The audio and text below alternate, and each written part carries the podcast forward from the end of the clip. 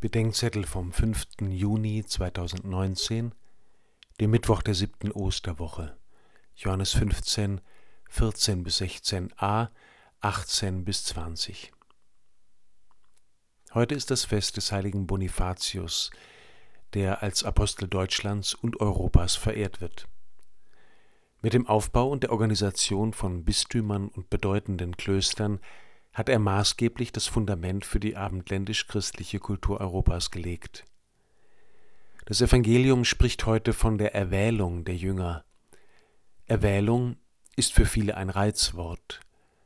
Seit Kain und Abel wird die Erwählung des einen und der Hintanstellung des anderen als ungerecht empfunden.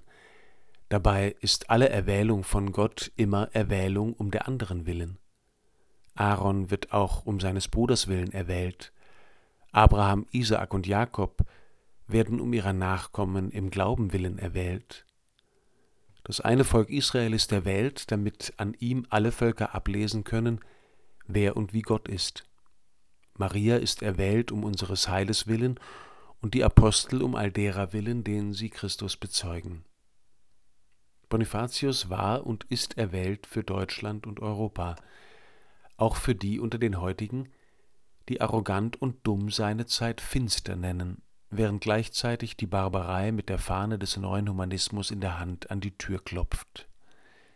Es ist an der Zeit, sich mit dem Europa zu beschäftigen, das der heilige Bonifatius im Sinn hatte, nicht indem wir, wie das 19. Jahrhundert, seine Zeit romantisieren, sondern indem wir ernst damit machen, dass der Heilige Geist durch alle Jahrhunderte Menschen dazu erwählt hat, dass auch wir heutigen noch von ihnen lernen.